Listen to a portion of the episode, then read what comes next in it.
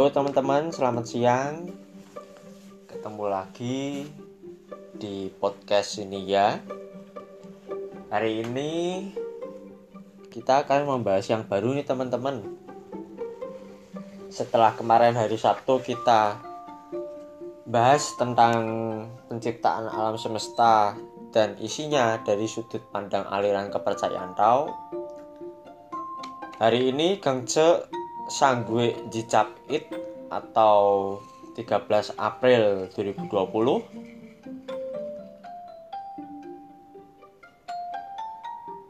Podcast ini ya akan membahas tentang bagaimana sih uh, proses penciptaan alam semesta dan isinya atau mungkin lebih tepatnya bagaimana sih terjadinya kehidupan di dunia itu dari perspektif agama Buddha. Nah, setelah ini kemarin dua hari kerja mulai dari hari Sabtu kerja seharian penuh buat nyari literatur buat konten ini. Terus hari Minggu aku diselingi pekerjaan rumah. Dan tadi pagi mulai baca literatur lagi dan ini lagi aku nunggu apa teman-temanku lagi ada seminar proposal skripsi online lewat Meet Google atau Google Meet.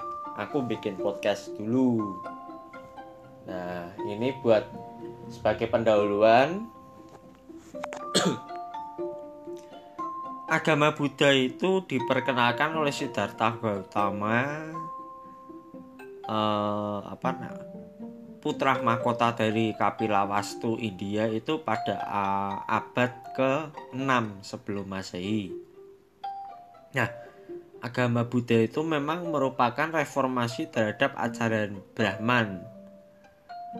Nah, Siddhartha itu sendiri berasal dari golongan kesatria jadi tidak mengherankan kalau banyak orang dari kasta kesatria yang menjadi pengikutnya. Nah, ajaran agama Buddha itu menekankan agar manusia dapat meredamkan hawa nafsu duniawi agar dapat terbebas dari kesengsaraan atau lingkaran samsara dan juga tumimba lahir.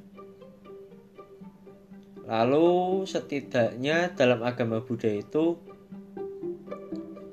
ada empat jenis aliran atau sektor nih teman-teman. Yang pertama itu ada Theravada yang berkembang di Thailand, Sri Lanka, Myanmar, dan juga beberapa negara Asia Tenggara termasuk Indonesia.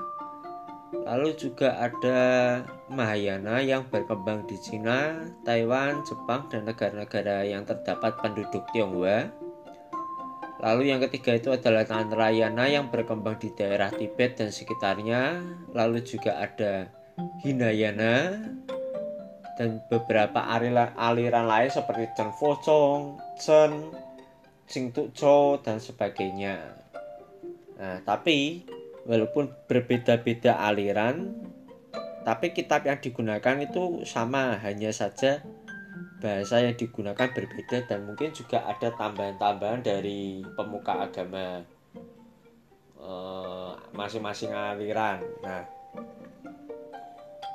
kita masuk ya ke konten. Bagaimana sih tentang penciptaan alam semesta atau kelahiran alam semesta itu menurut perspektif agama Buddha?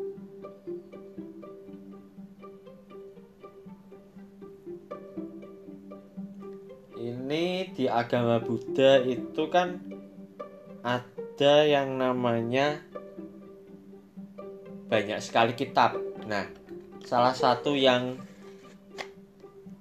membahas tentang ini atau mungkin hanya ini yang membahas itu Bentar. Nah, itu dari Agana Sutta yang merupakan salah satu bagian dari Sutta Pitaka Diga Nikaya. Nah, itu dari di dalam Agana Sutta itu memang dijelaskan dengan cukup rinci pembahasan tentang terciptanya alam semesta dan isinya itu tergambar jelas dan runtut dalam Agana Sutta ayat ke-10 sampai ke-16 sebetulnya juga ada uh, sampai ke 20 mungkin. Ya betul. Sampai ke ayat ke 20 itu menceritakan tentang bagaimana awal kehidupan di muka bumi. Nah kita mulai. Dalam Agana Sutta ayat ke-10 itu disabdakan oleh Sang Buddha Gautama bahwa dunia, baik cepat atau lambat, setelah suatu masa yang lama sekali, itu dunia pasti akan hancur. Dan makhluk-makhluk akan terlahir sebagai makhluk cahaya yang melayang di angkasa dalam waktu yang lama sekali hingga alam semesta terbentuk kembali. Nah, setelah alam itu terbentuk kembali, makhluk-makhluk cahaya yang terlahir di Abasara atau alam cahaya itu bakal terlahir kembali di alam yang baru sebagai manusia atau makhluk-makhluk bercahaya aseksual dan melayang-layang di angkasa dalam masa yang lama sekali. nah, dalam ayat ke-10 itu menceritakan tentang adanya kiamat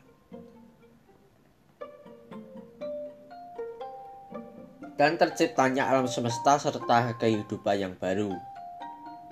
Serta apa yang disabdakan oleh Sang Buddha itu tentang proses kiamat dan terjadinya alam semesta yang baru.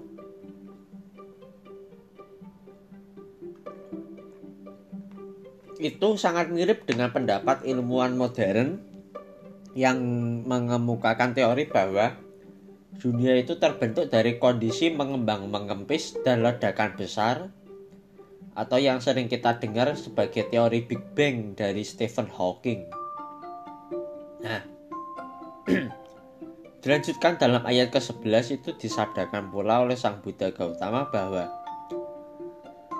pada masa itu semuanya terdiri dari air, gelap gulita.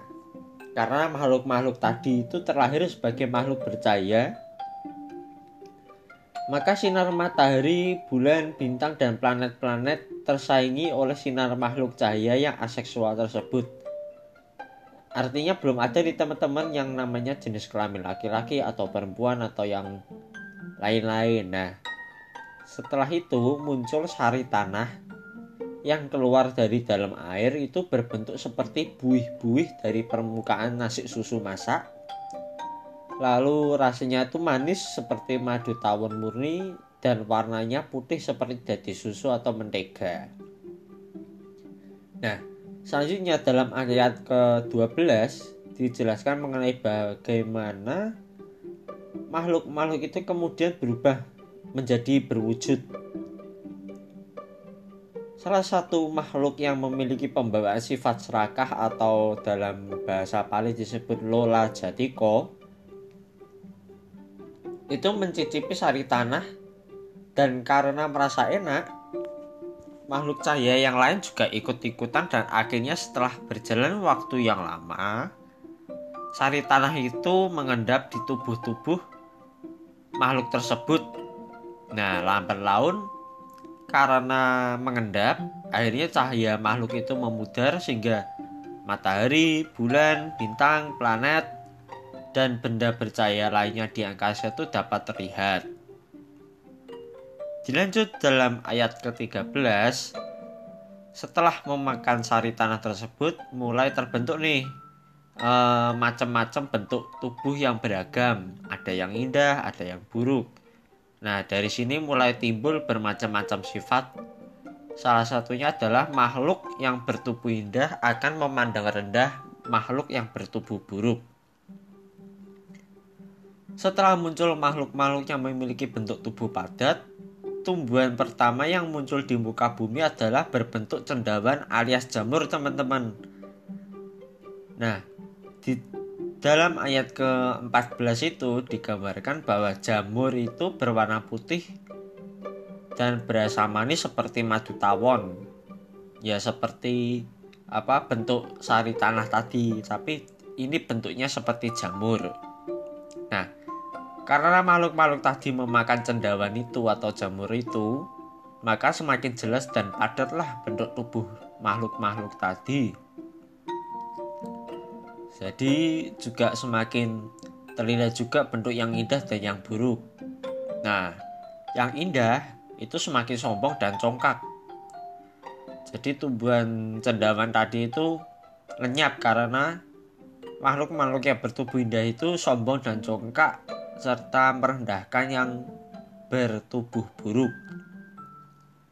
Nah, setelah cendawan tadi lenyap, kemudian muncul tam, uh, tumbuhan baru, tumbuhan menjalar atau yang dinamakan badalata dengan cara tumbuh sama seperti bambu. Dilanjut dalam ayat ke-15 itu dijelaskan bahwa warna dan rasa tumbuhan badalata sama dengan cendawan dan juga sama dengan sari tanah. Kejadian yang sama seperti waktu makhluk-makhluk tadi memakan cendawan terulang lagi.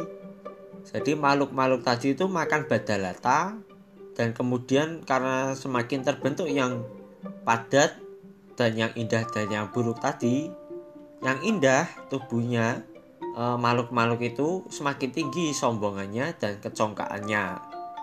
Jadi badalata lenyap dan makhluk-makhluk tadi merata sambil berkata, Kasihanilah kita, apa yang kita miliki itu telah hilang.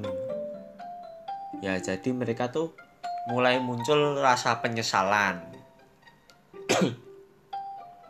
Lalu di ayat ke-16 itu dilanjutkan setelah badalata lenyap itu muncul tumbuhan padi atau sali yang masak dalam alam terbuka atau akata pako itu padi yang muncul itu tanpa dedak dan sekam seperti yang kita tahu sekarang itu kan udah ada dedak atau sekamnya nah padi itu atau sali itu baunya harum dengan bulir-bulir yang bersih. Nah, setelah itu, dalam hal ini, makhluk-makhluk tadi itu dapat belajar untuk menyimpan makanan. Misalnya, kalau padi dipanen pagi hari, maka akan digunakan makan siang hari. Lalu, kalau dipanen malam hari, akan digunakan makan pagi hari. Nah, setelah mereka makan padi atau sali tadi, itu makhluk-makhluk itu semakin nampak jelas kewanitaannya atau itilinga dan juga kelaki-lakiannya atau purisalinga.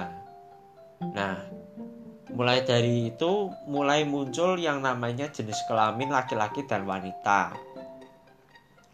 Karena mereka sudah diliputi hawa nafsu, kemudian makhluk-makhluk tadi itu melakukan hubungan kelamin atau bahasa palingnya dinamakan metuna. Dilanjut dalam ayat ke-17 Sali atau padi setelah disimpan oleh makhluk-makhluk tersebut mulai tumbuh dedak dan juga sekam untuk membungkus bulir-bulir tadi. Nah, padi yang telah dituai atau dipanen itu tidak dapat tumbuh kembali sehingga terjadi masa menunggu. Atau kalau misalnya dalam bahasa Jawa itu dikenal masa bero, bero dan mareng. Itu memang masa untuk menanti setelah panen. Nah, jadi memang apa ya teknik budidaya pertanian itu memang sudah ditemukan sejak awal adanya kehidupan. Nah, ternyata tidak selamanya semua makhluk itu serakah dan sebagainya. Di antara mereka itu juga ada makhluk yang tersadarkan dan juga apa cerdik. Dalam ayat ke-18 dijelaskan bahwa makhluk yang tersadarkan tadi itu bikin ladang-ladang padi yang berbatas di sekeliling ladang untuk memenuhi kehidupan hidup mereka masing-masing. Jadi mulai muncul nih teman-teman. Ada pematang sawah lalu juga ada galengan. Galengan itu jalan petak sawah gitu. Dan juga apa pastinya ada uh, irigasi dan lain-lain. Dan juga ada drainase mungkin juga itu. Nah dilanjut lagi. Dalam ayat ke-19 makhluk yang serakah tadi mencuri padi dan ladang orang lain dan memakannya. Karena ketahuan, akhirnya mereka memukul pencuri itu dengan tangan atau bungkan tanah dan sebagian juga pakai tongkat. Jadi memang itulah terjadinya perbuatan mencuri yang pertama. Lalu ada pemeriksaan atau mungkin kayak saya yang sekarang itu kayak interogasi eh, muncul kebohongan dan hukuman menjadi dikenal. Nah, di ayat yang ke-20 itu dikatakan bahwa mulai muncul ada cara mengadili dengan adil. Itu jadi mulai mulai ada apa sistem hukum yang teratur bagaimana untuk menghukum orang yang mencuri dan sebagainya. Jadi teman-teman, eh, kalau dari agama Buddha ini sangat gamblang dijelaskan dari awal dan juga diceritakan itu bagaimana bumi itu mengalami kehancuran, kemudian terbentuk kembali, yang kemudian kita kenal sebagai teori Big Bang. Lalu muncul makhluk-makhluk bercahaya aseksual dan muncul tumbuhan atau makanan di muka bumi serta gimana sih terjadi keserakan kebohongan dan juga tadi ada interogasi dan lain-lain ada sistem pengadilan jadi memang sistem-sistem ini memang sudah ada sejak awal mula kehidupan ada jadi memang dari ajaran agama-agama orang Tionghoa itu dari Tao, Konghucu, Buddha itu ada persamaan dan juga perbedaannya. Kalau di Tao dan Konghucu itu memang hampir sama karena Lao Tzu dan Kongzu atau Nabi Konghucu itu pernah saling bertemu di tahun 520 sebelum Masehi untuk berdiskusi banyak hal. Jadi yo gak gak apa namanya gak aneh atau gak pangling nah misalnya ajaran Konghucu dan Taoisme itu memang ada kesamaan dalam hal apa e, pengajaran dan juga etika. Mungkin itu dulu dari sudut pandang agama Buddha. Setelah ini di unggahan kelima akan diunggah tentang penciptaan alam semesta dan isinya dari sudut mitologi orang Tionghoa. Jadi tunggu aja ya teman-teman dan pastinya dari sudut mitologi ini berbeda dengan ajaran-ajaran yang ada di dalam agama. Dan kita juga masih menunggu masukan dari teman-teman tentang tema bahasan yang akan diunggah di podcast ini ya. Bisa follow Instagram at podcast underscore sini ya atau bisa chat di akun pribadi aku at foe underscore jose. Itu hurufnya kecil-kecil jadi nanti teman-teman bisa ngasih saran atau masukan. Atau mungkin yang tahu yang punya nomor WA pribadi aku bisa silahkan di WA saja. Nanti bakal dibahas dan juga dicari dulu literaturnya. Itu dulu.